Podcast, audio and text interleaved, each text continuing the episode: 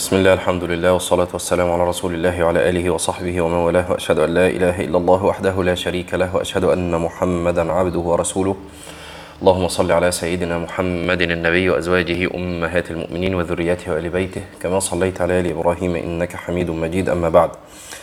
آه كنا توقفنا عند كلام لابن القيم صفحة آه 49 وبعدين في بعدها آه، فصلين. فصل بعنوان آه، أصدق الأسماء حارث وهمام.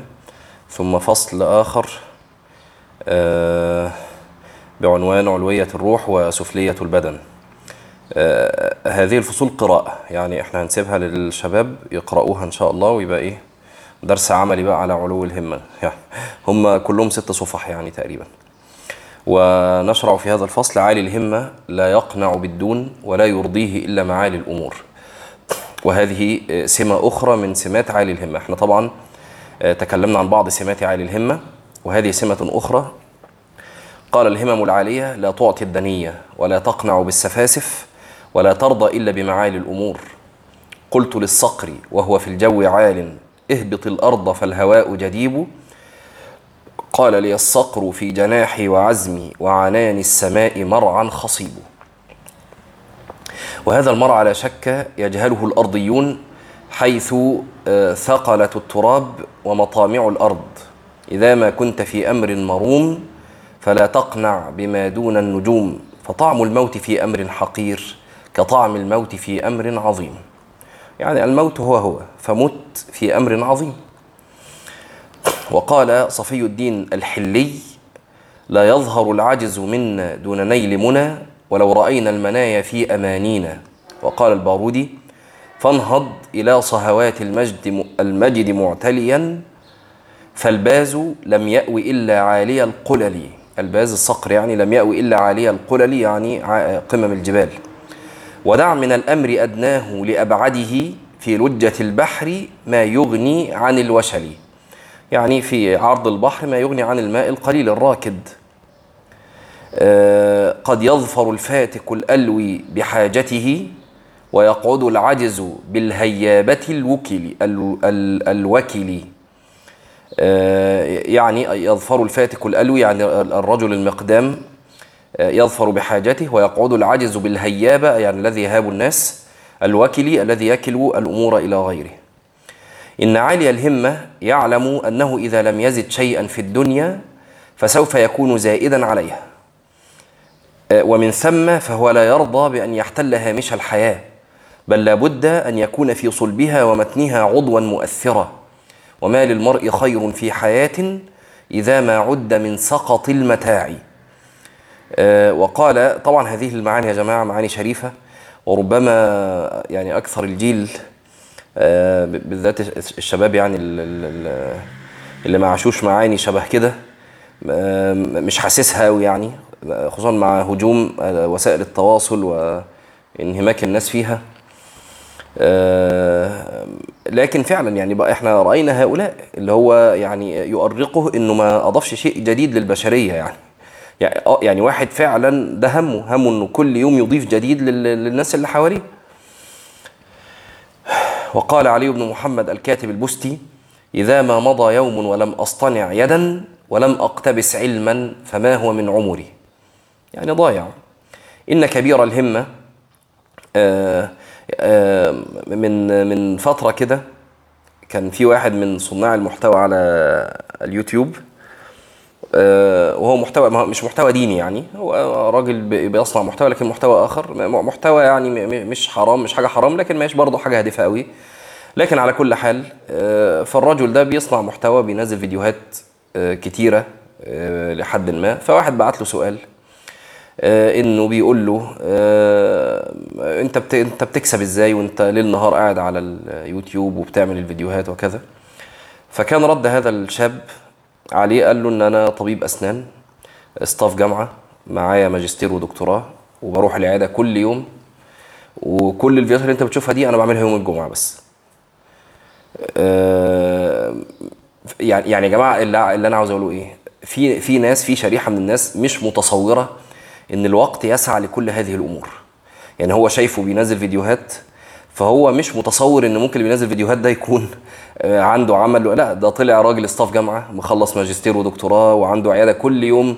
وكل الفيديوهات اللي الناس بتشوفها دي ما بيعملهاش غير يوم جمعة. آه، فالوقت يسع آه الوقت يسع يسع الكثير. لكن إحنا اللي بإيدينا بنضيع الوقت ده. آه، وهو ده واحد عايش معانا وما بقولش هو ولا بقول واحد متدين ولا بتاع دين ولا لا خالص. ده واحد عادي خالص. لكن آه، بيستغل الوقت. آه، إذا ما مضى يوم ولم أصطنع يدا ولم أقتبس علما فما هو من عمري. فنحن أولى بهذا يعني أهل التدين وأهل الصلاح أولى بهذه الهمة العالية وأولى بعدم تضييع الأوقات لأنهم أولى الناس آه، أو أكثر الناس معرفة بقدر الوقت. آه، إن كبير الهمة نوع من البشر تتحدى همته بحول الله وقوته ما يراه غير مستحيلا. وينجز بتوفيق الله إياه ما ينوء به ما ينوء به العصبة أولو القوة ويقتحم بتوكله على الله الصعاب والأهوال لا يلوي على شيء. له همم لا منتهى لكبارها وهمته الصغرى أجل من الدهر. فمن ثم قيل ليس في علو الهمة إفراط في الحقيقة لأن الهمم العالية طموحة وثابة دائمة الترقي والصعود ولا تعرف الدعة والسكون. فكن رجلا رجله في الثرى وهامة همته في الثريا. بل إن همته تتجاوز الثريا ولا تقنع بدون بدون أعلى درجات الجنة. قال عمر بن عبد العزيز رحمه الله تعالى لدكين لما جاء يا دكين إن لي نفسا تواقة لم تزل تتوق إلى الإمارة فلما نلتها تاقت إلى الخلافة فلما نلتها تاقت إلى الجنة. قال الإمام ابن الجوزي رحمه الله من أعمل فكره الصافي دله على طلب أشرف المقامات ونهاه عن الرضا بالنقص في كل حال. وقد قال أبو الطيب المتنبي ولم أر في عيوب الناس عيبا كنقص القادر كنقص القادرين على التمام. من أعمل فكره الصافي دله على طلب أشرف المقامات. ولم لا؟ يعني إذا أعملت فكرك قادك إلى هذا يعني لما لا تطلب أشرف المقامات يعني واللي طلبها ده أجدع منك في إيه؟ أجدع منك في إيه؟ الله عز وجل آه، أعطاك ما أعطاه لكن هو سخر ما أعطاه الله عز وجل في خدمة ربه سبحانه وتعالى فطلب أشرف المقامات طلب الجنة. ونحن السامع والمتكلم آه، شغلتنا الدنيا فانهمكنا في ملذاتها وشهواتها آه، ونسينا لما خلقنا ولما وجدنا في هذه الدنيا. ف لا حول ولا قوة إلا بالله. قال فينبغي للعاقل أن ينتهي إلى غاية ما يمكنه. آه، ولذلك يا جماعة الشافعي رحمه الله وهو الإمام الفقيه آه، سئل آه، عن رجل مات وأوصى بماله لأعقل الناس. هي دي وصيته يعني لم يصل لأحد بعينه وإنما مات وأو- وأوصى بالمال لأعقل الناس. فقال الشافعي يصرف المال إلى الزهاد. لأن يعني كأن الشافعي رأى أن أعقل الناس في هذه الدنيا هم الزهاد الذين عرفوا حقيقة هذه الدنيا فسخروا ما آتاهم الله عز وجل من إمكانات لطلب الآخرة وزهدوا في الدنيا. آه آه، وخلي بالكم يا جماعة الشافعي هنا مش في مقام آه، وعظ ولا في مقام تزكية نفوس. ده في مقام فتية في مقام فقه. يعني يعني هذا السؤال وجه للشافعي آه، لي- ليعمل الناس بفتياه. ف ف- يعني مش هي إيه ما هواش مقام وعظ مثلا فيتسع الكلام ولا لا خالص. قال فلو كان يتصور للآدمي صعود السماوات لرأيت آه، لرأيت من أقبح النقائص رضاه بالأرض. ولو كانت النبوة تحصل بالإجتهاد رأيت المقصر في تحصيلها في حضيض. آه يعني هو يعني كأن هنا الشيخ بي بي بي- بيتصور الايه المحال. بيقول يعني لو تصورنا كذا وكذا آه، لكان من التقصير إنك تقصر في تحصيل النبوة. إذا كانت تحصل بالإجتهاد طبعا آه، النبوة لا تنال بالاجتهاد وإنما هي اصطفاء من الله عز وجل واجتباء. آه، غير أنه إذا لم إذا لم يمكن ذلك فينبغي أن يطلب الممكن. والسيرة الجميلة عند الحكماء خروج النفس إلى غاية كمالها الممكن. والسيرة الجميلة عند الحكماء خروج النفس إلى غاية كمالها الممكن لها في العلم والعمل. وأنا أشرح من ذلك ما يدل مذكوره على مغفله. الكلام لابن الجوزي. أما في البدن فليست الصورة داخلة تحت كسب الآدمي بل يدخل تحت كسبه تحسينها وتزيينها فقبيح بالعاقل إهمال نفسه. وقد نبه الشارع على الكل بالبعض فأمر بقص الأظافر ونتف الإبط وحلق العانة ونهى عن أكل الثوم والبصل النيء لأجل الرائحة وينبغي له أن يقيس على ذلك. يعني يعني يا جماعة الشارع لما نبه على ذلك نبه على آه هذه الأنواع لتستدل بها على الإيه الجنس الأكبر يعني. آه وينبغي له أن يقيس على ذلك ويطلب غاية النظافة ونهاية الزينة. وقد كان النبي صلى الله عليه وسلم يعرف مجيئه بريح الطيب فكان الغاية في النظافة والنزاهة صلى الله عليه وسلم. ولست آمر بزيادة التقشف الذي يستعمله الموسوس ولكن التوسط هو المحمود. إلى أن قال يعني ابن الجوزي رحمه الله وينبغي له أن يجتهد هنا يا جماعة يعني كأن ابن الجوزي بيقول علي الهمة علي الهمة في كل شيء. في الدنيا أهو يزين من هيئته ويحسن منها ولا يخرج طبعا إلى الإيه إلى التبذير.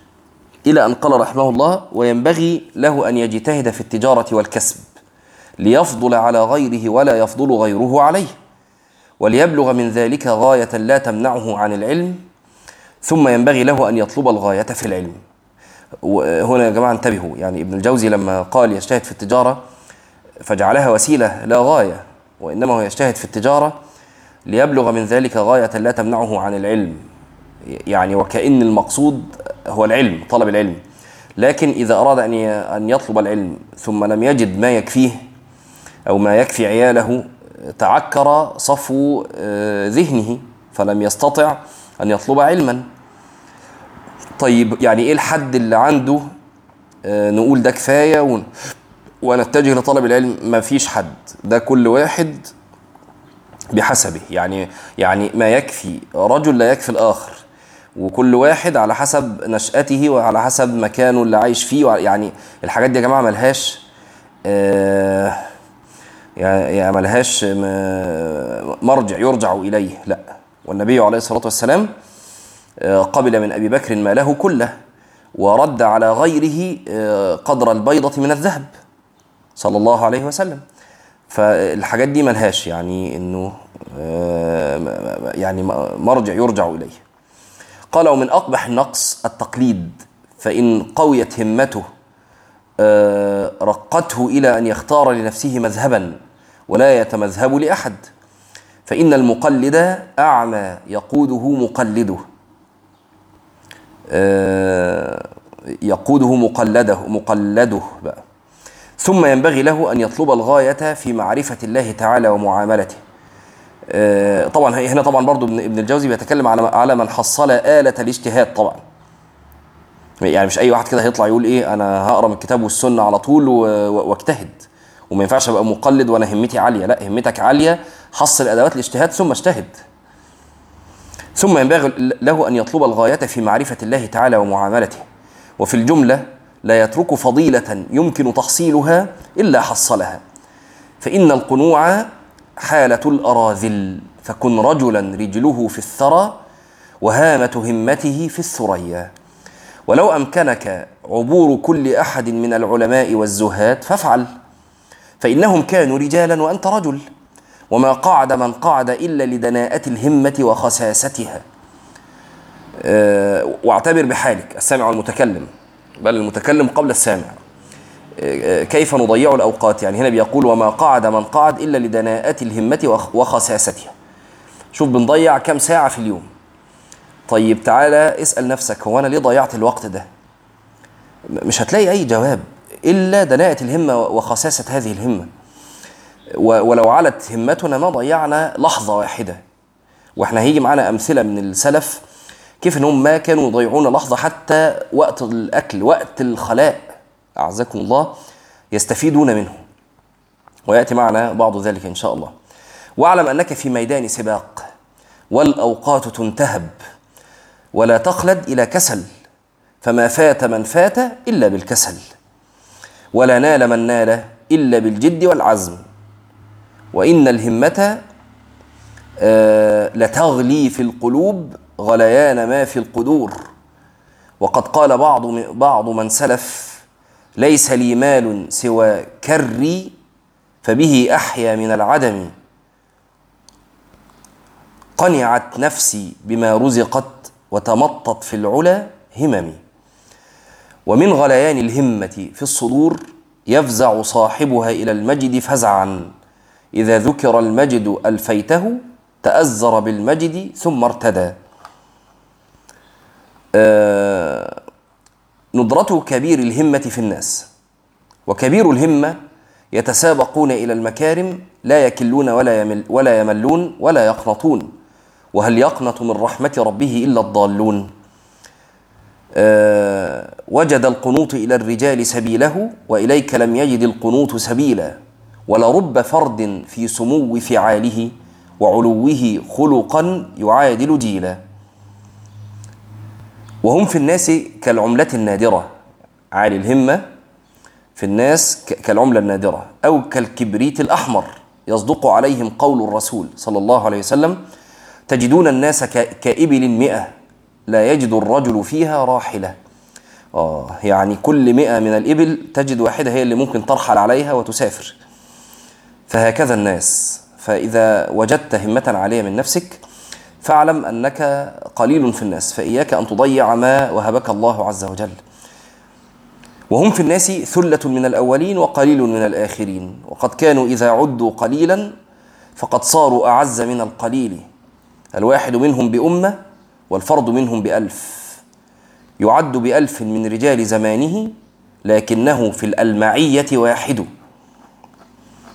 آخر ولم أرى أمثال الرجال تفاوتا إلى المجد حتى عد ألف بواحد.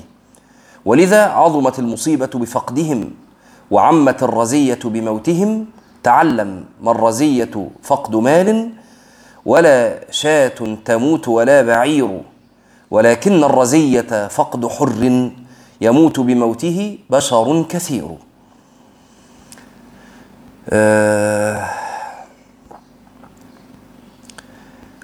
قال فما كان قيس هلكه هلك واحد ولكنه بنيان قوم تهدم. قال بعض السلف موت العالم ثلمة في الإسلام لا يسدها شيء.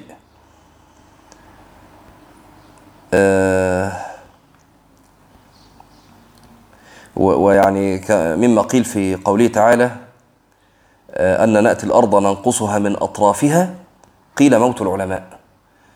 نقص الأرض م- من من أطرافها موت العلماء. فموت العالم طبعا ثلمة كما قال بعض السلف يعني.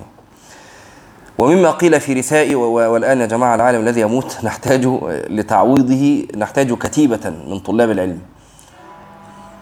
ومما قيل في رثاء عمر بن عبد العزيز رحمه الله عمت صنائعه فعم هلاكه فالناس فيه كلهم مأجور. والناس مأتمهم عليه واحد في كل دار رنة وزفير يثني عليك لسان من لم توله خيرا لأنك بالثناء جدير. ردت صنائعه عليه حياته فكأنه من نشرها منشور. يعني من نشر صنائعه بين الناس كأنه منشور كأنه حي. وقال أبو بكر رضي الله عنه صوت القعقاع أي ابن عمرو التيمي في الجيش خير من ألف رجل. و- يا جماعة أبو بكر كان في موطن يعني مش موطن مجاملة. صوت القعقاع في الجيش خير من ألف رجل. ما لا توتر ولا لا خلاص القعقاع كفاية. ولما طلب عمرو بن العاص رضي الله عنه المدد من أمير المؤمنين عمر بن الخطاب رضي الله عنه في فتح مصر كتب إليه أما بعد فإني أمددتك بأربعة آلاف رجل.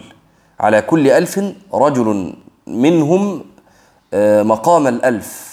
الزبير بن العوام والمقداد بن عمرو وعبادة بن الصامت ومسلمة بن خالد. وقال أمير المؤمنين عمر بن الخطاب رضي الله عنه يوما لأصحابه تمنوا. آه، آه، قال لهم تمنوا. فقال رجل أتمنى لو أن هذه الدار آه، مملوءة ذهبا أنفقه في سبيل الله عز وجل.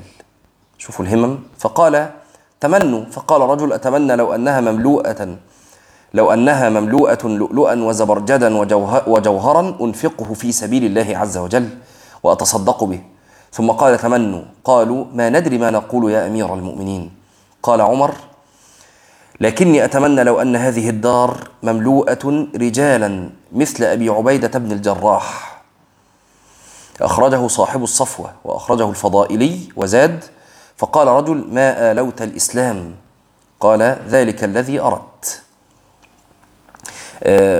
طبعا هذا الأثر كان يحسن أيضا أن يذكره الكاتب آه، في الفصول المتقدمة وهو يذكر آه، شيئا من علو الهمة فهؤلاء يعني هذه همتهم. تمنوا آه، كلنا لو قاعدين في غير في غير هذا المجلس طبعا آه، معظمنا يتمنى أمورا في الدنيا معظم الجلوس. آه، هؤلاء يتمنون أمورا تقربهم إلى الله عز وجل. وقال أبو جعفر محمد بن علي بن الحسين لكن على كل حال هو هنا آه، ذكر أو آه، يعني آه، أتى بهذا ال- الأثر يريد آخره ال- اللي هي أمنية عمر رضي الله عنه علشان يقول لك هم دول أهل الهمم اللي هو إيه؟ قال إيه؟ أنا عاوز الدار مملوءة رجالا مثل أبي عبيدة بن الجراح.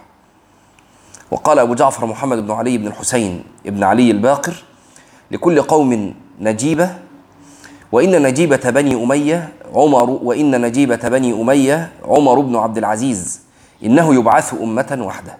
وقال الأصمعي لما صاف قتيبة بن مسلم للترك وهاله أمرهم سأل عن محمد بن واسع.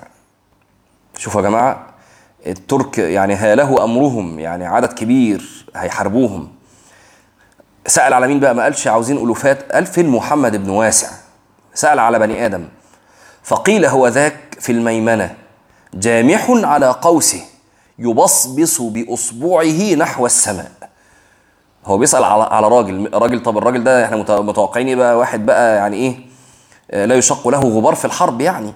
قال له لا ده هو قاعد أهو في الميمنة رافع صباعه للسماء يبصبص بها آه، وبي يعني يتمتم بكلام بكلام. قال تلك الأصبع أحب إلي من مئة ألف سيف من مئة ألف من مئة ألف سيف شهير وشاب طرير.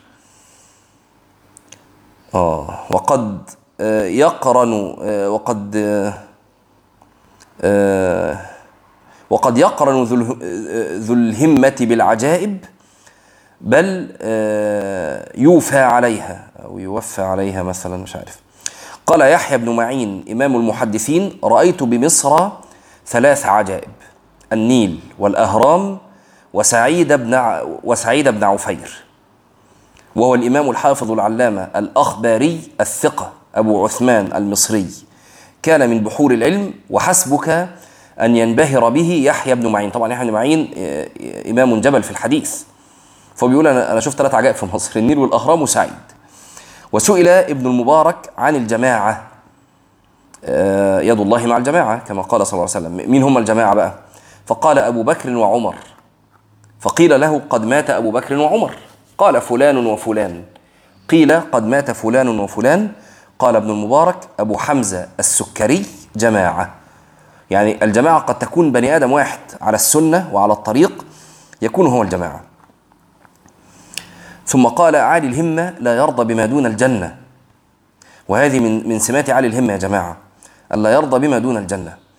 لما كان كمال الإرادة بكمال المراد فإن أكمل الناس إرادة هو هو من أراد الله عز وجل فوحده ولم يشرك به شيئا وسعى إلى مجاورة مجاورة الرفيق الأعلى في دار كرامته التي رضيها الله لأوليائه وتجافى عن دار الغرور التي جعلها للمؤمن سجنا وللكافر جنة. قيل للعتابي فلان بعيد الهمة. يعني فلان عالي الهمة. قال إذا لا يكون له غاية دون الجنة. قد هيئوك لأمر لو فطنت له فاربأ بنفسك أن ترعى مع الهمل.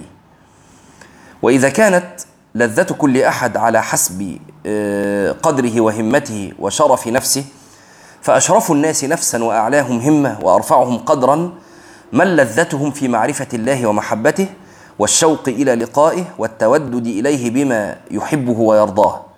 قل بفضل الله وبرحمته فبذلك فليفرحوا هو خير مما يجمعون.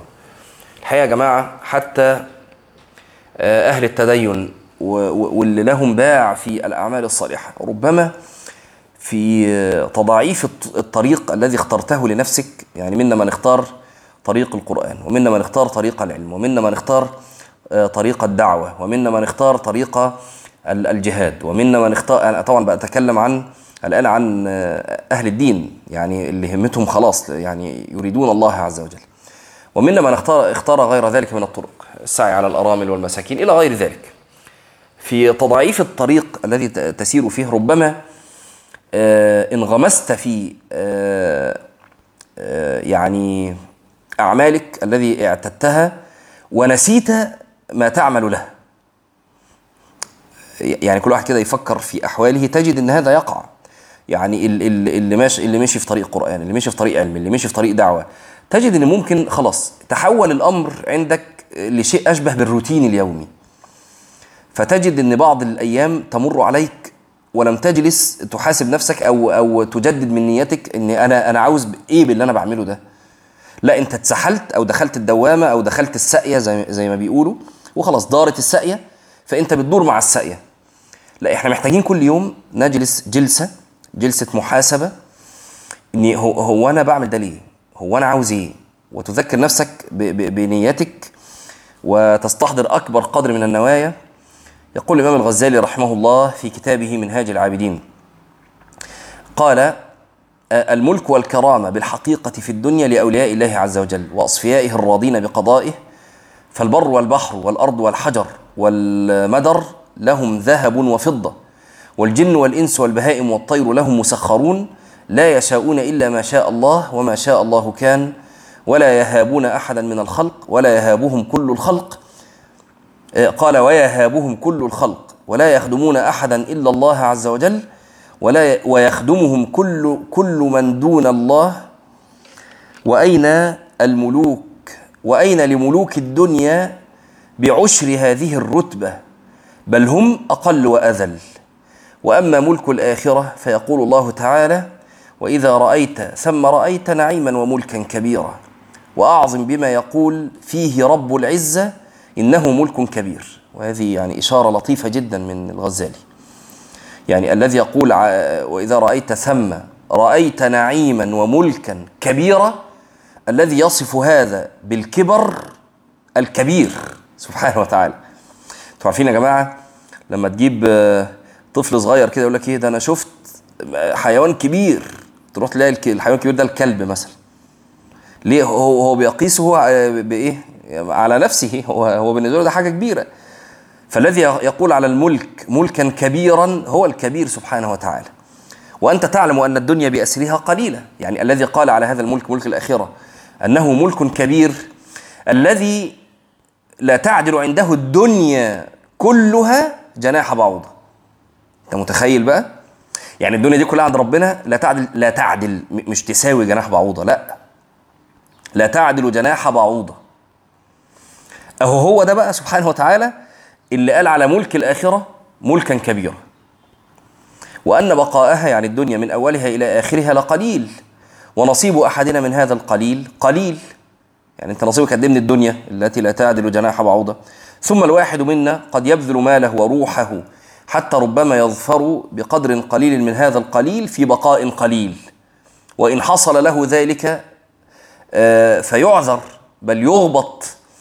يبتدي يتحسد. يعني إيه؟ حصل قليلا من قليل بقاؤه قليل. وتلاقيه لو حصلوا الناس كلها تحسده.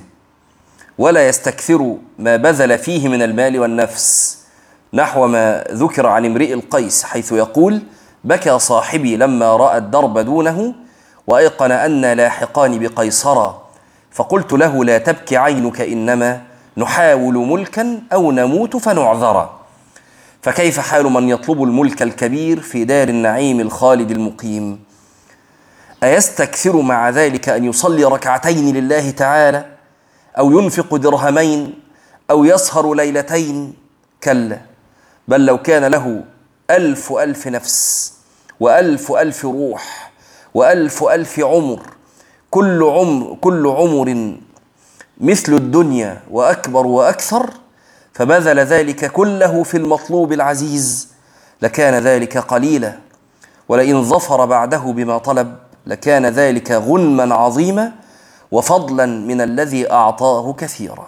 قال صلى الله عليه وسلم لو أن رجلا يجر على وجهه من يوم ولد إلى يوم يموت هرما أو أو هرما في طاعة الله عز وجل لحقره يوم القيامة. وذلك لما يرى وينكشف له عيانا من عظيم نواله وباهر عطائه. وفي الحديث أن من الملائكة ملائكة خلقها الله عز وجل يوم خلقها راكعة ومنهم من خلقها الله عز وجل يوم خلقها ساجدة. فهي كذلك إلى يوم القيامة. يعني يعني هو راكع أو ساجد لم يرفع رأسه ولن يرفعه حتى تقوم الساعة. فإذا رفع رأسه قال سبحانك ما عبدناك حق عبادتك. فأخلق بمثل هذا إذا عاين جنة الرضوان أن يتمثل قول القائل وكنت أرى أن قد تناهى بي الهوى إلى غاية ما بعدها لي مذهب فلما تلاقينا وعاينت وعاينت حسنها تيقنت أني إنما كنت ألعب. إن كبير الهمة لا يعتد بما له فناء ولا يرضى بحياة مستعارة ولا بقنية مستردة بل همه قنية مؤبدة وحياة مخلدة فهو لا يزال يحلق في سماء المعالي ولا ينتهي تحليقه دون عليين فهي غايته العظمى وهمه الأسمى حيث لا نقص ولا كدر ولا تعب ولا نصب ولا هم ولا غم ولا حزن. إنما هي نور يتلألأ وريحانة تهتز وقصر مشيد ونهر مضطرد وفاكهة نضيجة وزوجة حسناء جميلة وحلل كثيرة في مقام أبدي في حبرة ونضرة في دور عالية بهية وهناك فقط تقر عينه وتهدأ نفسه ويستريح قلبه قال تعالى في أهل الجنة إن الذين آمنوا وعملوا الصالحات كانت لهم جنات الفردوس نزلا خالدين فيها لا يبغون عنها حولا. فالجنة هي الوطن والأوطار إنما تطلب في الأوطان. أما الدنيا فهي دار غربة منذ أهبط إليها الأبوان. نقل فؤادك حيث شئت من الهوى. ما الحب إلا للحبيب الأول. كم منزل في الأرض يألفه الفتى وحنينه أبدا لأول منزل. فحي على جنات عدن فإنها منازلنا الأولى وفيها المخيم ولكننا سبي العدو فهل ترى؟ نعود إلى أوطاننا ونسلم. نقف هنا وطبعا كأننا قرأنا في يعني التوهم الفقرة اللي فاتت دي. فيعني نكتفي بهذا. وأقول قولي هذا وأستغفر الله العظيم لي ولكم. سبحانك اللهم وبحمدك. نشهد أن لا إله إلا أنت. نستغفرك ونتوب إليك. والسلام عليكم ورحمة الله